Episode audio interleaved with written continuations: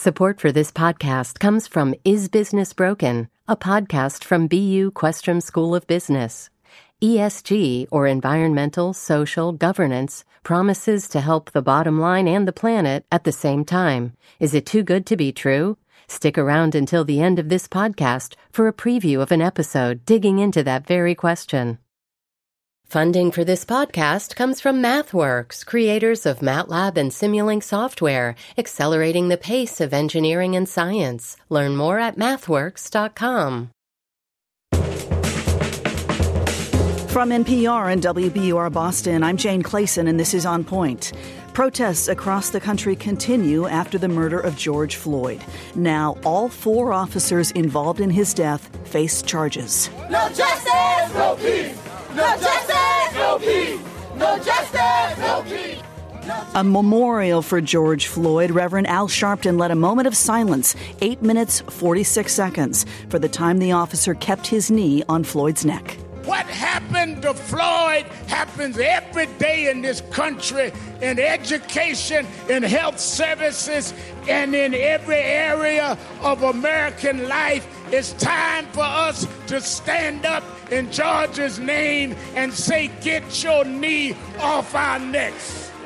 And on Monday, President Trump addressed the nation. He said he was prepared to deploy the military to address the violence and unrest. We are ending the riots and lawlessness that has spread throughout our country. We will end it now. It's our Week in the News roundtable, and we do have a great panel to break it all down for us today. Kimberly Atkins, senior news correspondent for WBUR, covering national political news from Washington, D.C. Kimberly, welcome. Hi there, Jane. Adam Serwer. He's staff writer at The Atlantic. Hello, Adam. Thanks for having me. And from Hanover, New Hampshire, On Point News analyst Jack Beatty. Jack, great to have you with us. Hello, Jane, Adam, and Kim. So let me begin with the memorial service for George Floyd yesterday, a service that mourned a man whose death has inspired a movement. Kimberly, I'll start with you. A powerful moment, that moment of silence. We heard from the Reverend Al Sharpton there. Tell us about the memorial. Yes, and, and that moment of silence, I, I know watching and, and, contemplating during that time, it felt like such an eternity. And I feel that for so many reasons, uh, for so many people, that really brought home the idea of, of how George Floyd died uh, and the level of, of brutality that was involved with somebody, someone who could kneel on another human being mm. for that eternally long period of time. And Reverend Al Sharpton uh, did that, and it was right after he spoke about the proverbial knee on one's neck. Uh, throughout history uh, that has been a symbol uh, that black people have used to describe not just uh, violence to get violence against them, but an inability to access economic equality, educational equality, criminal justice equality um, in so many different ways, and to have that to have been the symbol for this, um, it, it, just really it brought it home in a poetic way. It was really a, a moment not just to mourn uh, George Floyd. We heard from his family who who talked about uh, things growing up with him and what he was like, but a way for a nation to mourn where we are uh, as a country, where things like this, these sort of slayings at the hands of police and at the hands of people who act as police, are still happening. Mm. This was the first of several memorials for George Floyd in the coming days across the country. Uh, well, murder charges were filed this week against all four officers in George Floyd's death. An upgraded second degree murder charge against Derek Chauvin, the former police officer who pinned Floyd to the ground by his neck, and three other officers at the scene are now charged with aiding and abetting the killing. They were in court yesterday. And two of the former police officers turned on Derek Chauvin, the, the senior officer. So it's very clear that these officers will not be presenting a united front. Kimberly, tell us what happened in their court appearance yesterday.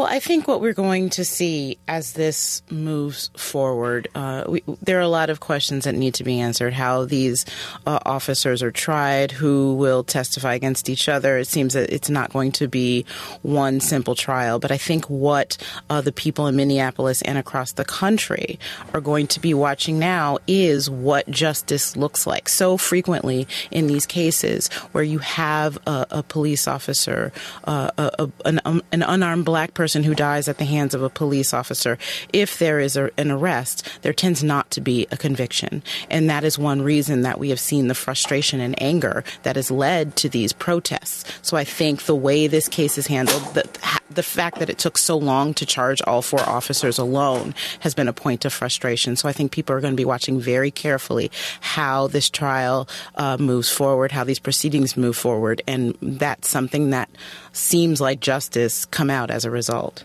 So Derek Chauvin now has a second degree murder uh, charge, as well as the third degree manslaughter charge. Uh, these charges carry decades, decades of prison time. Uh, Minnesota's uh, governor announced that the state attorney general would take over this case from the Hennepin County attorney general. And here he is, the Minnesota attorney general, Keith Ellison, holding a press conference on Wednesday to announce these upgraded charges against Derek Chauvin. George Floyd mattered. He was loved. His family was important his life had value, and we will seek justice for him and for you, and we will find it. The very fact that we have filed these charges means that we believe in them. But what I do not believe is that one successful prosecution can rectify the hurt and loss that so many people feel. Ellison seemed to be uh, lowering expectations this week a bit, Jack Beatty. He said himself it's hard to convict the police, and these upgraded charges may be even more difficult for him, Jack.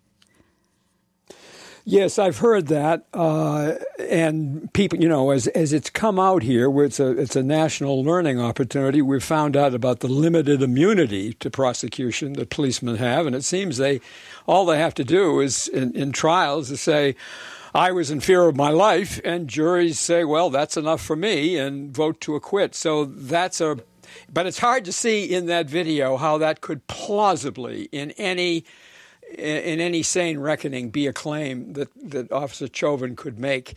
You know, uh, I'm so glad that uh, General uh, Ellison is taking this on because you have to wonder suppose this had been done at the start. Uh, the Hennepin County uh, District Attorney, even, la- you know, suppose he had, had they had indicted these people right out of the, the, the bat, would that have uh, tamp down some of this mm. uh, response. One doesn't know, but it was telling that that a, a week ago, uh, when the district attorney spoke, he said that perhaps even the charges against uh, Chauvin would have to be that there was there was some mitigating evidence in there, words to that effect just the wrong note entirely. And I think the governor, acting uh, rightly, perhaps has acted lately in in putting um, uh, General Ellison in charge. CBS News reported last night that uh, Derek Chauvin worked as a security guard at the same nightclub as George Floyd, and that possibly he may have known him and that this may have been personal in some way. Kimberly Atkins, uh, George Floyd's brother, believes this was a, a, premeditated act. That's what he said. And the family is pushing for a first degree murder charge. You're an attorney. What about these charges, these upgraded charges?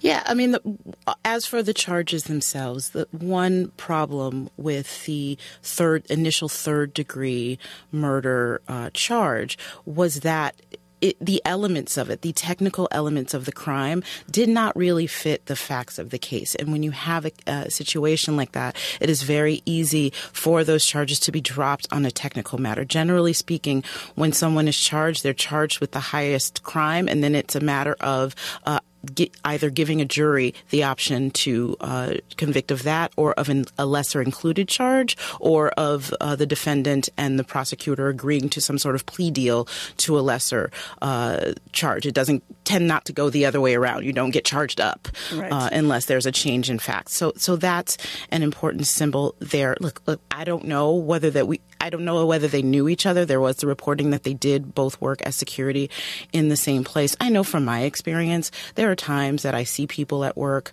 or, or I know them and in a different setting when they see me, particularly when it's not another person of color, they don't always recognize me. Mm-hmm. So I don't know in that moment whether uh, Officer Chauvin recognized him or not. But either way, I mean, it seems very difficult that that uh, would, it, it may make it worse, but I don't think it makes it any better. Two different autopsy reports uh, this week on George Floyd. Both conclude the death was a homicide, but they differ on what caused it. The medical examiner said it was cardiopulmonary arrest. The Floyd family's independent autopsy said it was asphyxiation from sustained pressure. Um, Adam, did you cover this? Are there discrepancies in this report? Well, obviously, there's a there's a discrepancy between what the medical examiner said and what the private uh, the the independent medical examiner said. But I mean, I, I think it's going to be very hard for uh, the defense for defense attorneys to argue that Chauvin wasn't responsible for uh, for Floyd's death under these circumstances, given the video, given what we saw, given the nature of the restraint, um, and the fact that it's dangerous. Uh, I think that the real issue um, with all of these kinds of prosecutions is that juries really tend to give cops the benefit of the doubt, and they really give them the benefit of the doubt um, when the person, when the victim is a black man. Um, so I think you know it, it's really hard to tell, um, you know, whether it's going to make a difference in terms of uh, what the verdict ultimately is. Kimberly Atkins, what struck you about the protests? Uh, 10 days straight, 10 days of protests this week in this country. Um, many of them, uh, you know, uh, riotous, some of them more peaceful. Um, have you noticed tens- tensions easing? What are you noticing? What are you seeing now out there as you look at these protests? Well, it seems as each day goes by, uh, that the protests have gotten more peaceful. I think it's a combination of a lot of things. I think it's one, the organizers and participants in the protesters have been doing their part to try to put down uh, the the instances of outside agitators coming in uh, and seeing, uh, trying to escalate the situation, saying no, this is not we're this is not we're not here to break windows and set things on fire. We're here to demand justice, and I think we've seen some of that that. I think we've seen some cities uh, react to what is happening uh, on the ground. We saw lots of curfews going into place, for example, and it seemed night after night, once the curfew fell, it it gave police an opportunity to try to enforce the curfew, and in the course of that, there was a, a conflict where we saw many videos of police officers using excessive force against the protesters, and then mayors began lifting or delaying those curfews curfews, and we saw fewer instances of that. But and also we saw a very diverse crowd of people. That's it's right. broad pro- protests happening all over the world. So I think all of those uh, are, are remarkable. It is the week in the news. Uh, when we come back after the break, we'll talk about President Trump's walk to St. John's Church this week and military leaders breaking with the president. I'm Jane Clayson. This is On Point. More to come. We'll be right back.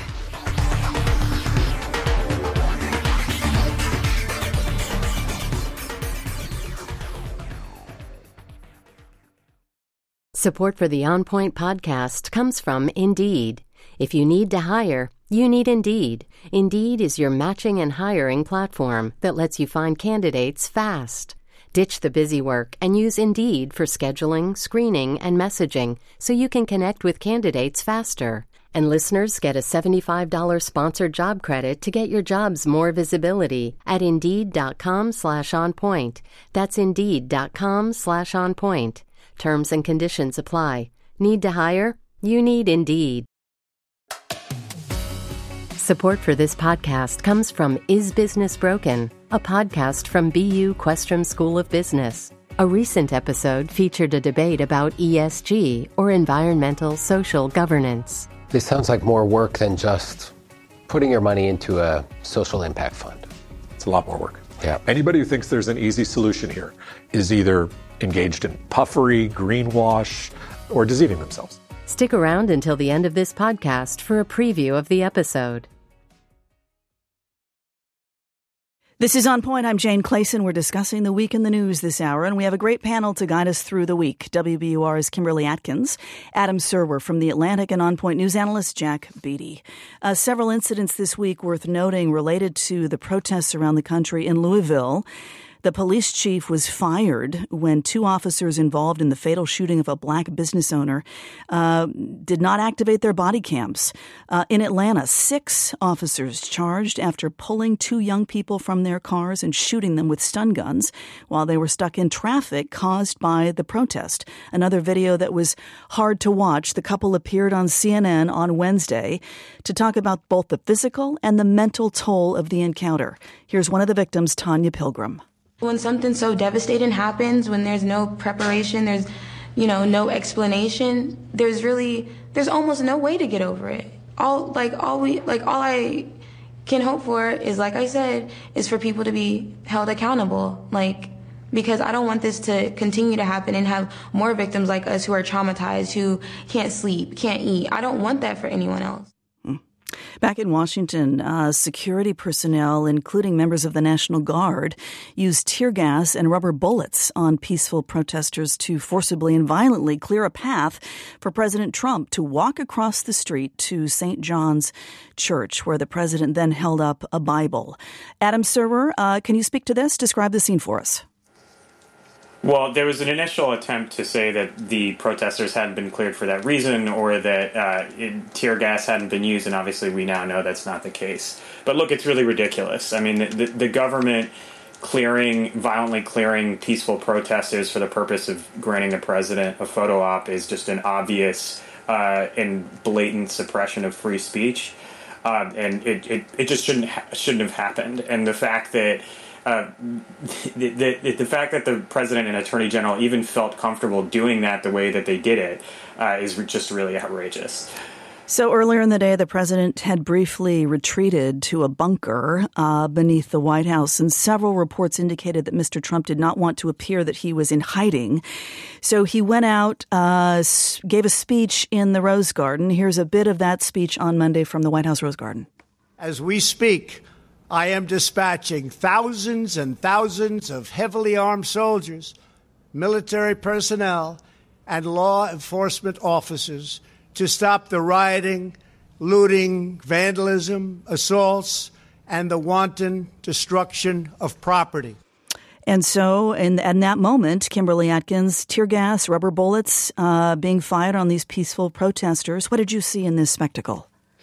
Yeah, it served it served as an inflection point in a lot of ways. Yes, the reporting is that this happened in part because the president was frankly embarrassed by reports that he uh, had been rushed into a, a, bunker. He had tweeted before that he felt safe, and, and, this was some sort of show that the president can walk out uh, of of the front of the White House uh, and walk out, and he was not afraid. And it took the clearing uh, of Lafayette Park of peaceful protesters um, in order to effectuate that, that was reportedly the decision made by Attorney General Barr. Um, and so, and to boot, there was a nice, slick White House video that was put out uh, a little right while after. later yeah.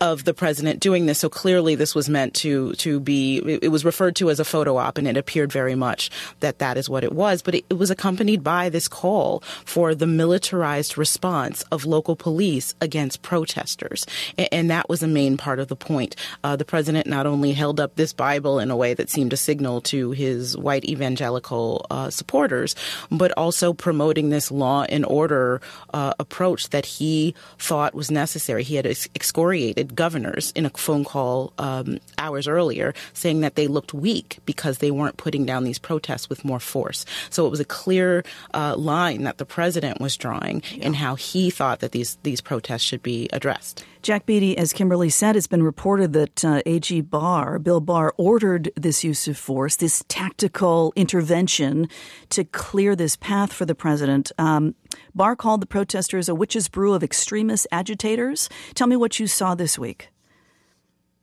Well, I didn't see that in that in that group. I watched uh, a good deal of uh, of the period before that on CNN, and as the commentators, as the reporters uh, uh, asserted it was a peaceful uh, assemblage, people exercising their right uh, of free speech to petition the government for redress of, in this case, a, a horrible grievance. Um, and, and the Attorney General's almost willful it strikes me, misreading, which doesn't seem to. And, and earlier he'd, he'd come out with uh, rhetoric about Antifa, which is a kind of uh, conspiracy, I guess. Of, if, if people say it almost doesn't exist. It's such a loose assemblage of personages.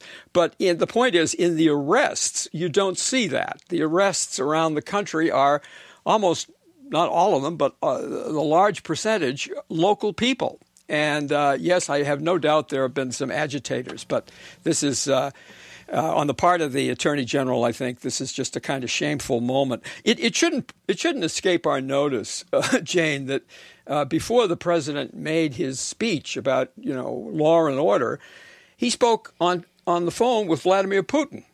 Uh, and when he told when he told the governors that uh, the whole world is laughing at you, you're laughing stock in the world. I wonder if he wasn't just reflecting what Mr. Putin had told him. And I, I don't think that'll escape the notice of, uh, of historians. Mm. Bishop uh, Mariann Edgar Budde uh, leads the Episcopal Diocese in Washington. She told CNN that clergy were not alerted ahead of time about the president's plans to come and visit St. John's on Monday after it had been vandalized in protests. Let me be clear about it. he did not come to pray. He did not come to express uh, remorse or consolation. He did not come to share the grief or to provide hope to the thousands of young people who were gathered um, in the park that day. Um, he did nothing to say to them that your future is before you and I will protect you and do all that we can to make this country worthy of you, all the things that we need and deserve from anyone who is in leadership, spiritual or political, at this time. Actually, a chorus of religious leaders have expressed dismay at what happened at St. John's. Adam Serwer. Well, th- that's not surprising. Uh, I think in the same way that you saw a lot of military leaders speaking out because they don't want the military to be politicized. I think people don't do, uh, uh clergy do not like the idea of uh, churches and other houses of worship being used in such a cynical political manner.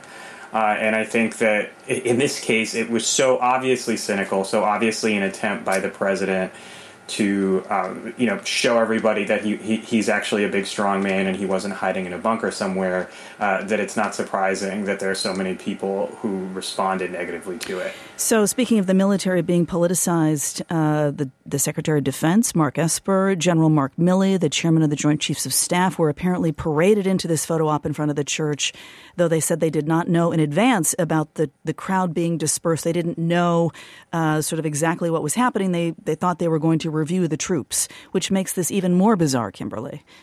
Uh, it, it, does. I mean, it was what a remarkable moment. It, it, speaks not only to the complete lack of coordination and communication from within this administration, uh, but it, it, it, just shows how the, the political maneuvering by the president uh, can catch up everyone, including the the national, uh, including the Secretary of Defense. And uh, this became another inflection moment for the military, which caused uh, General Esper to later say that Secretary Esper to say that he did not agree with um, using military force against American citizens, a sentiment that was uh, then echoed uh, by uh, Mike Mullen, the former uh, chair of the Chiefs of Staff, and former uh, Defense Secretary James Mattis, who put out a statement uh, saying that the president uh, is is is keen on fomenting uh, division and not bringing the country together, and that he was the first president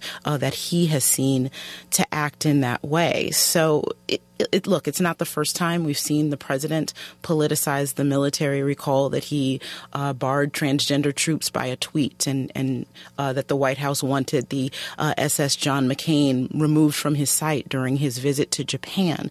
But in this case, this order to uh, have the military go into cities and states was was a bridge too far for uh, many of the the military's top brass. Here's the clip uh, to which you refer, Kimberly. Here's Secretary of Defense Esper breaking with President Trump on Wednesday uh, when he said he does not support using military force against protesters.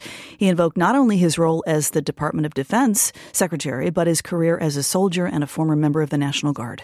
The option to use active duty forces in a law enforcement role should only be used as a matter of last resort and only in the most urgent and dire of situations.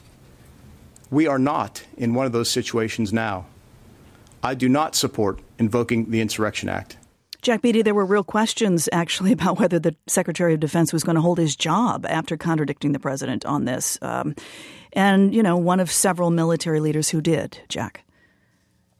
Yes, uh, and uh, the, the, to call it tepid, the White House endorsement. I think uh, the press secretary said, "Well, he still has his job," or something, something like that. If the president didn't like him, he wouldn't be in the job. You know, uh, on this program, uh, commentators regularly and rightly criticize the the acquiescence of Republican senators and, and, congressmen in the president's worst moments. Not so this week. I think we need to say that Senators Sasse, Murkowski, Collins, Scott, Graham, Congressman Hurd, and others have spoken out against this. And I think that's worthy of, of remark because it's hard to do uh, for them, um, especially those of them that are on the ballot. And uh, that that may go to Kimberly's point that this was a, an inf, quote inflection point. Something might have changed with this opera buffa display, this authoritarian assertion, this override of constitutional rights, all for a photo op maybe something uh, is is is changing, and I and I think these uh, GOP senators speak to that. In fact, uh, Lisa Murkowski, the Alaska senator, said she was struggling with her support of Donald Trump. Now, whether she can actually vote for him, she said we've reached a point where quote we can be honest with the concerns we hold internally about the president. That is a shift, Adam Serwer, for for Murkowski and and for others. It appears. I mean, it, it is a shift, um, but I don't want to overplay it. Look, when when the Access Hollywood tape came out with a recording of the president discussing uh, it, the fact that he engages in sexual assault, a lot of Republicans uh, pulled back and said, "Oh, I don't know if I can support this guy," because they thought he was going to lose. Uh, and then when the Comey letter came out, uh, you know, all these Republicans, they fell in line immediately as soon as the president won. So what's happening here is that the president's polling's bad. It looks like he might lose, and so people are feeling a little brave. But if Trump somehow bounces back and pulls through, you're going to see all these same people fall right back in line. Let me get to uh, Kimberly. You brought up General Mattis. Um, he took issue, and this was an extraordinary um, rebuke uh, extraordinary criticism. General Mattis said that uh, President Trump's threat of military force during the riots, um, we are witness- witnessing the consequences of three years without mature leadership, that the president is trying to divide the country. Uh, he's a threat to the Constitution. I mean, just an extraordinary back and forth between these current and former Pentagon officials, Kim. Yes, and, and on one hand, uh, it is remarkable. Uh, Secretary Mattis said uh, when he left the job uh, that he uh, planned to maintain what he saw as a duty of silence, not speaking out against an administration uh, for which he worked once he left. Um, and, and, now clearly he is making a different calculation, although we, we did see that very critical resignation letter when he did leave office. He was very critical of the president and uh, his view of the world. But on the other hand, you have to recall that for all of those other instances that the president uh, politicized the military that I named, uh, General Mattis was at the helm then, and he had the opportunity to to do things from the inside to to be more effective uh, from within the Pentagon, uh, rather than now speaking now that he is left. So I, I think there are two ways to look at uh, what what General Mattis is doing now. Let me get to the phone call that President Trump had uh, with governors um, to, to talk about how to handle the protests happening across the country. Here's what President Trump said to the governors on Monday. You have to dominate. If you don't dominate, you're wasting your time. They're going to run over you. You're going to look like a bunch of jerks. You have to dominate. And you have to arrest people and you have to try people. And they have to go to jail for long periods of time. If you don't dominate, you're going to look like a bunch of jerks. Adam Serwer, uh, the response uh, to that specifically from the governors, if you know?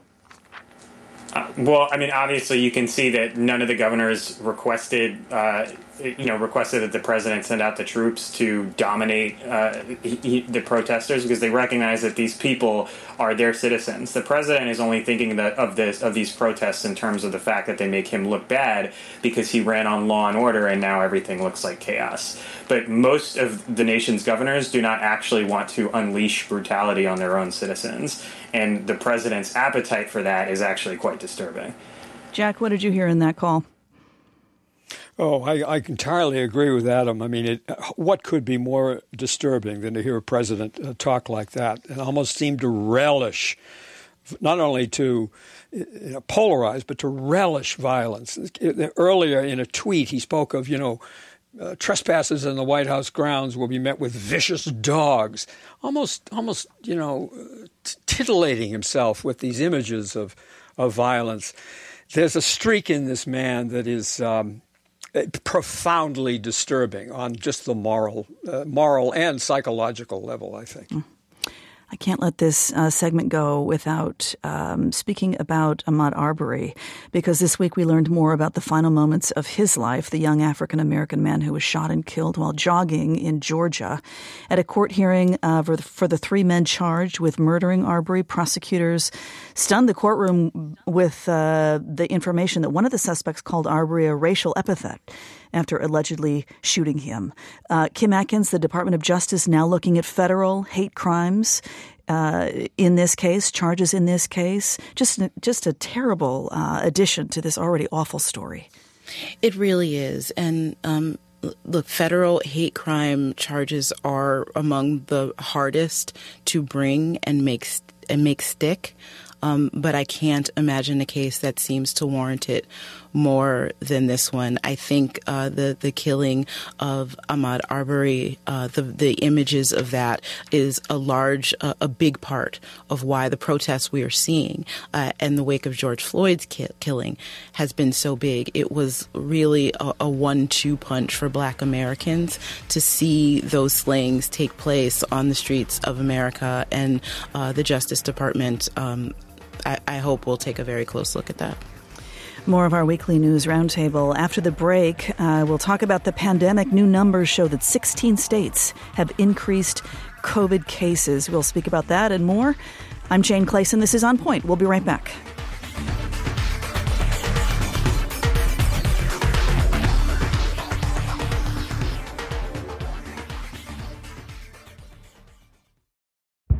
Did you kill Marlene Johnson? I think you're one of the first people to have actually asked. From WBUR and ZSP Media, this is Beyond All Repair, a new podcast about an unsolved murder that will leave you questioning everything. Somebody should be in jail for murdering my sister. A woman who's never been believed. As long as they think I have done this, then they're not looking for who actually did this. And that's what makes it a cold case. No, it's a botched case. And a search for the truth, once and for all. Wow, it just gets more interesting. Beyond all repair. Listen and follow wherever you get your podcasts. Be careful. You're digging in a place that's been very peaceful for a while. Do it anyway. Dig.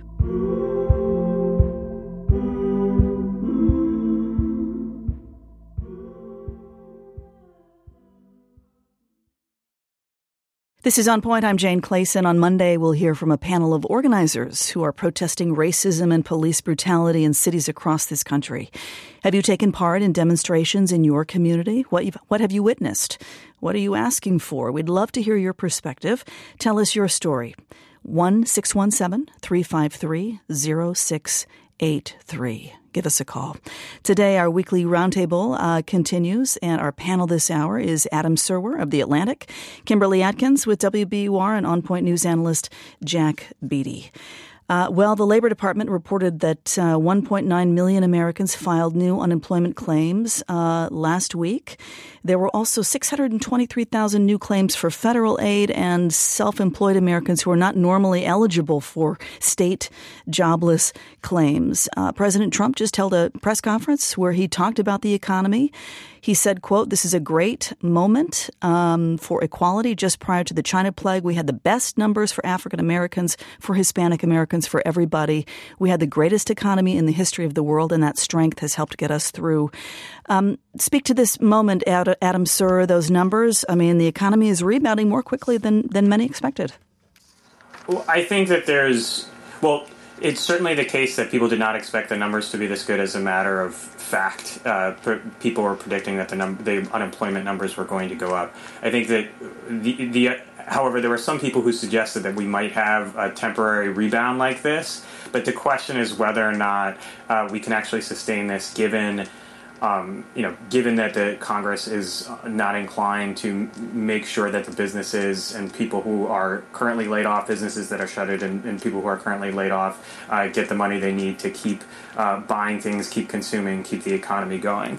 Uh, so I think obviously the White House wants to take a victory lap here, but we're still very far from out of the woods, and we don't know necessarily that we're on the right path. Jack Beatty, what did you see in the economy this week? Well, it, the president has a talking point, and the stock market uh, rallied strongly this morning. Yes. Um, uh, but, but but I was struck with something in the data. Something like 700,000 jobs in government were lost. That's a portent. Unless Congress passes uh, aid to the states, I think uh, over 500 billion dollars is what the Democrats in the House wanted. Uh, we're going to see a state employee, uh, that that seven hundred thousand number is going to grow and grow and grow. We're going to have mass layoffs in all the states because they have to balance their budgets, and that, of course, as economists warn, is a route to to sort of uh, keeping a recession going. Essentially, you're you're you're, you're funding, you're, you're you're assuring the recession will have some legs because you're laying off so many public employees.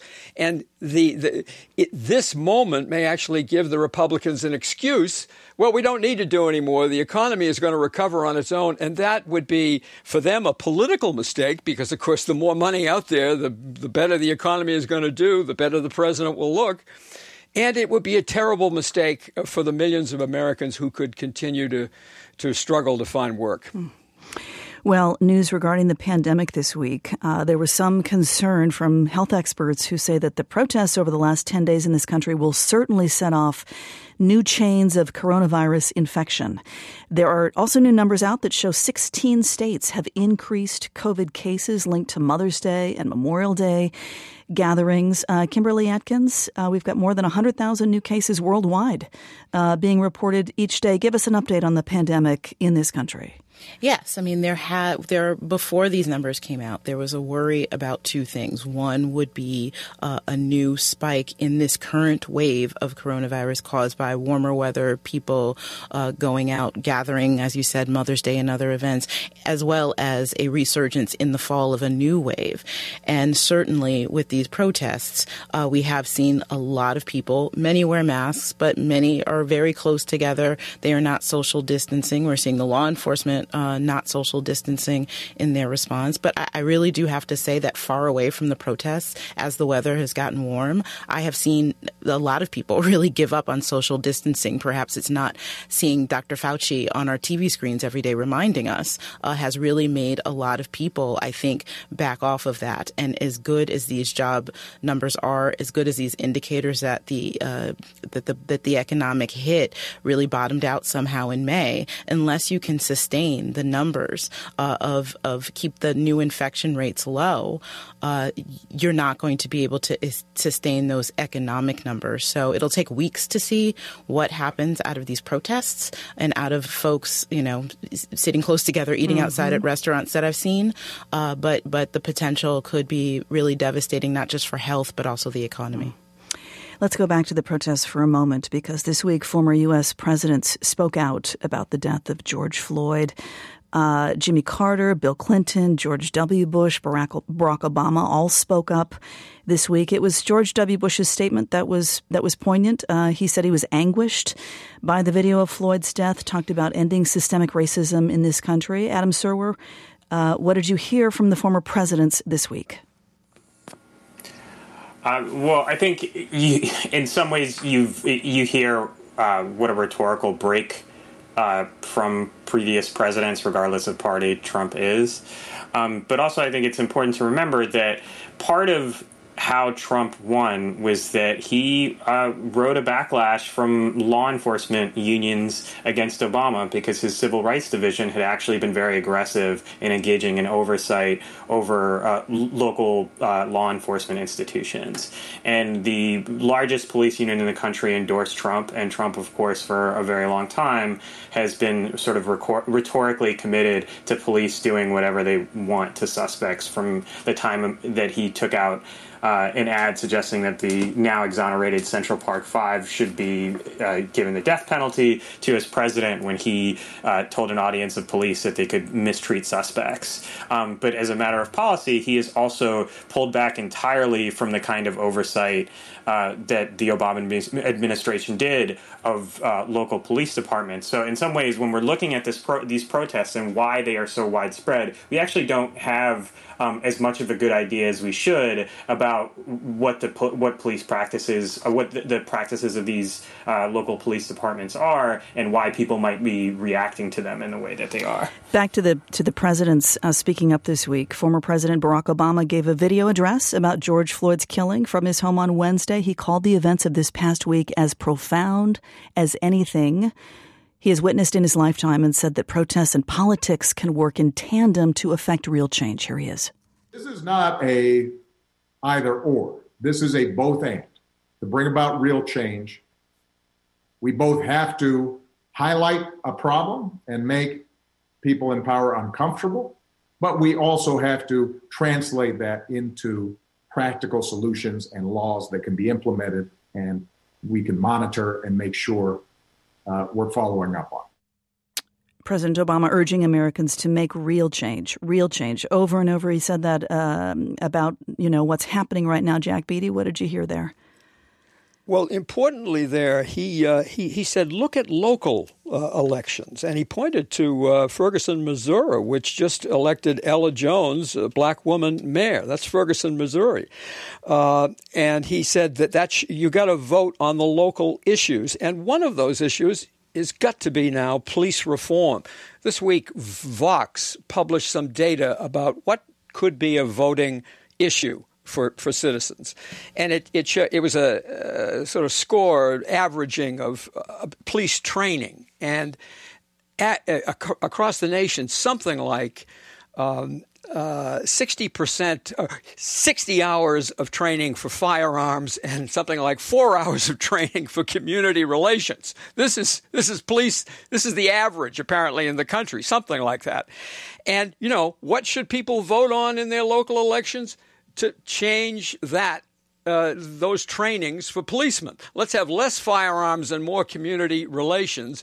And, but that's a, a concrete demand that protesters and voters can make on local officials.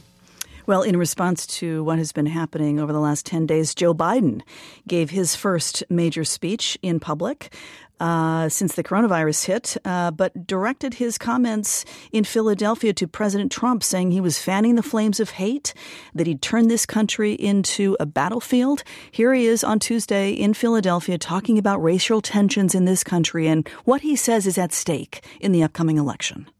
The moment has come for our nation to deal with systemic racism, to deal with the growing economic inequity that exists in our nation, to deal with the denial of the promise of this nation made to so many.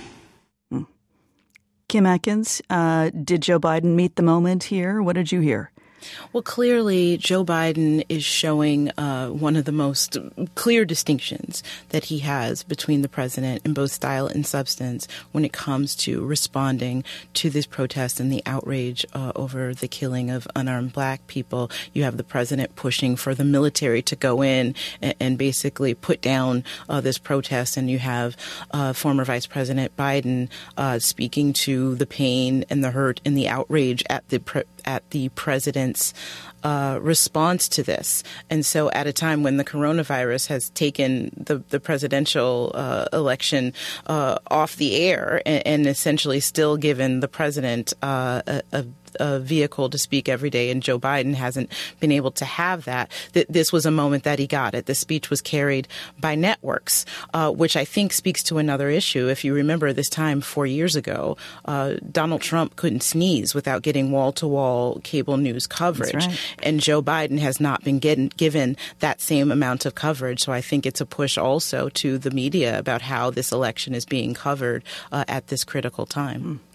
On Tuesday, uh, voters in seven states and the District of Columbia navigated curfews and health concerns and went to the polls, sometimes waiting in line for hours. Adam Serwer, uh, with wins in seven states, Joe Biden is quickly closing in on this uh, nomination. Adam. Yeah, I mean, I, I, don't think that there's any question, but that uh, Biden's going to end up being the nominee. His main rival has dropped out.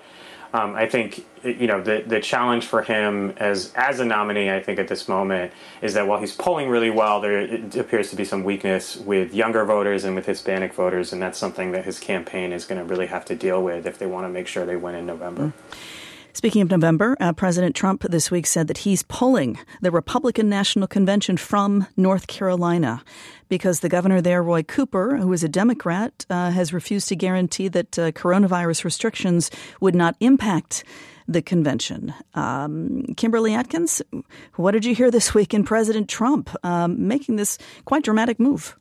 Yes, I mean it is a dramatic move, but it's right in line with President Trump's insistence that the company, that the country open up, and he has this image of a, an RNC convention that looked like the one four years ago, where there are lots of people in a packed stadium, and, and the governor is saying, "Look, there's no way that this can happen," uh, and so it's just yet another uh, example of this uh, divide. The way the president wants to see things go back to normal uh, and really put the coronavirus aside side, but you have uh, governors who, by the way, are implementing the administration, the Trump administration's own guidelines from the CDC uh, about gatherings and how you carry things forward, uh, trying to enforce them, and the president uh, pulling it rather than trying to find uh, some sort of middle ground. So mm-hmm. right now, the the convention doesn't have a home. We'll see if another city gives them one. And do we know where where it might be, where that city might be?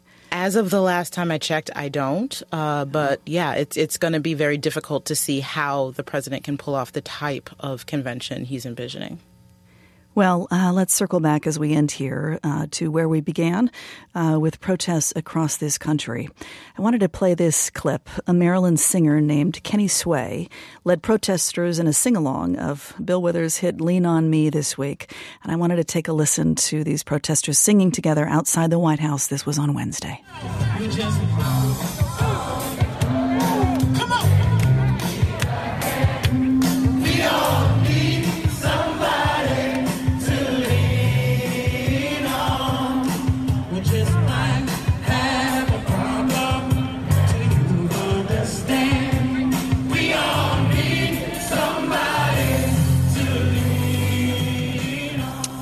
So, just uh, an extraordinary moment, uh, one of many um, over these last 10 days. Uh, let me turn to the panel for your thoughts as we close this week of protests and, um, and difficulty. Adam Serwer, I'll start with you. Um, well, I think, you know, we've seen something pretty extraordinary, which is, I think, the proliferation of uh, cell phone cameras and the ability to record and provide a window for the rest of the country into uh, what are um, all too common experiences between for black people with law enforcement, I think has really changed uh, the political understanding of the extent of racism and discrimination in this country and how widespread uh, it is and how much it really shapes people's lives. Uh, and I think that's something that's actually quite extraordinary, and I'm not sure that we've ever seen it before to this level. Kimberly Atkins, thoughts on these protests as we close out here? Yeah, you know, I think one thing that is not always in the conversation about why people are so angry, particularly people of color, uh, is the trauma from seeing these images, it's impossible for black people to see uh, the video of of uh, men being killed in the street without thinking of uh, themselves or their brothers or sisters or mothers or fathers or children in the place of that. So I think that's one thing when uh, folks are just seeing this as characterizing this as an excuse to make trouble or to damage property. Um, what is really at the heart for so many of these protesters, and I think that's an important part of this conversation. Sure is. Jack Beatty, uh, I'll give you the last word. We have about a minute here. Well, I give it to uh, a woman named Margaret Kawanka of Dorchester, Mass., quoted in the Boston Globe, an African American woman. She said she was a protester. She said, We came out because it's finally clear that all people care, like white people care. And she's drawing attention there to the biracial, multiracial character of this protest. And in this terrible moment for African Americans, that that solidarity that young um, white and other Americans feel with them, I hope that is a me- gives them a measure of assurance that this is going to change. A week, a period in history never to be forgotten. Many thanks to our panel today Kimberly Atkins, senior news correspondent for WBUR. Kimberly, thanks. Thank you, Jane. Adam Serwer, staff writer for The Atlantic. Thanks, Adam. Thank you for having me. And Jack Beatty, On Point News analyst. Great as always, Jack, to have you. Thanks. Thank you, Jane. I'm Jane Clayson. This is On Point.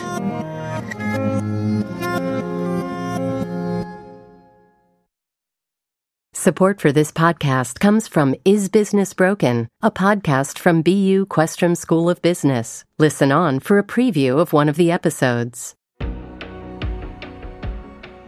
Can Profit Motive save the planet? Is a company that takes the climate into account a better investment?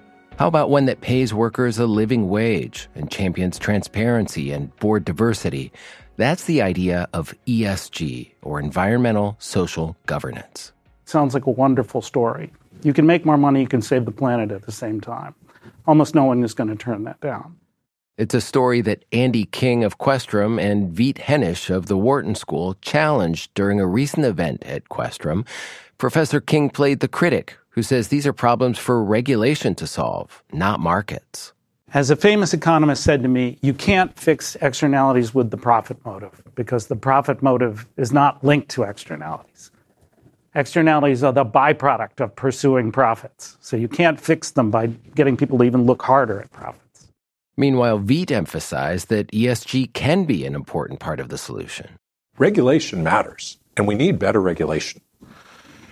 And we need to reallocate trillions of dollars of capital over time to the climate transition alone, forgetting social justice, racial justice, and other ESG issues.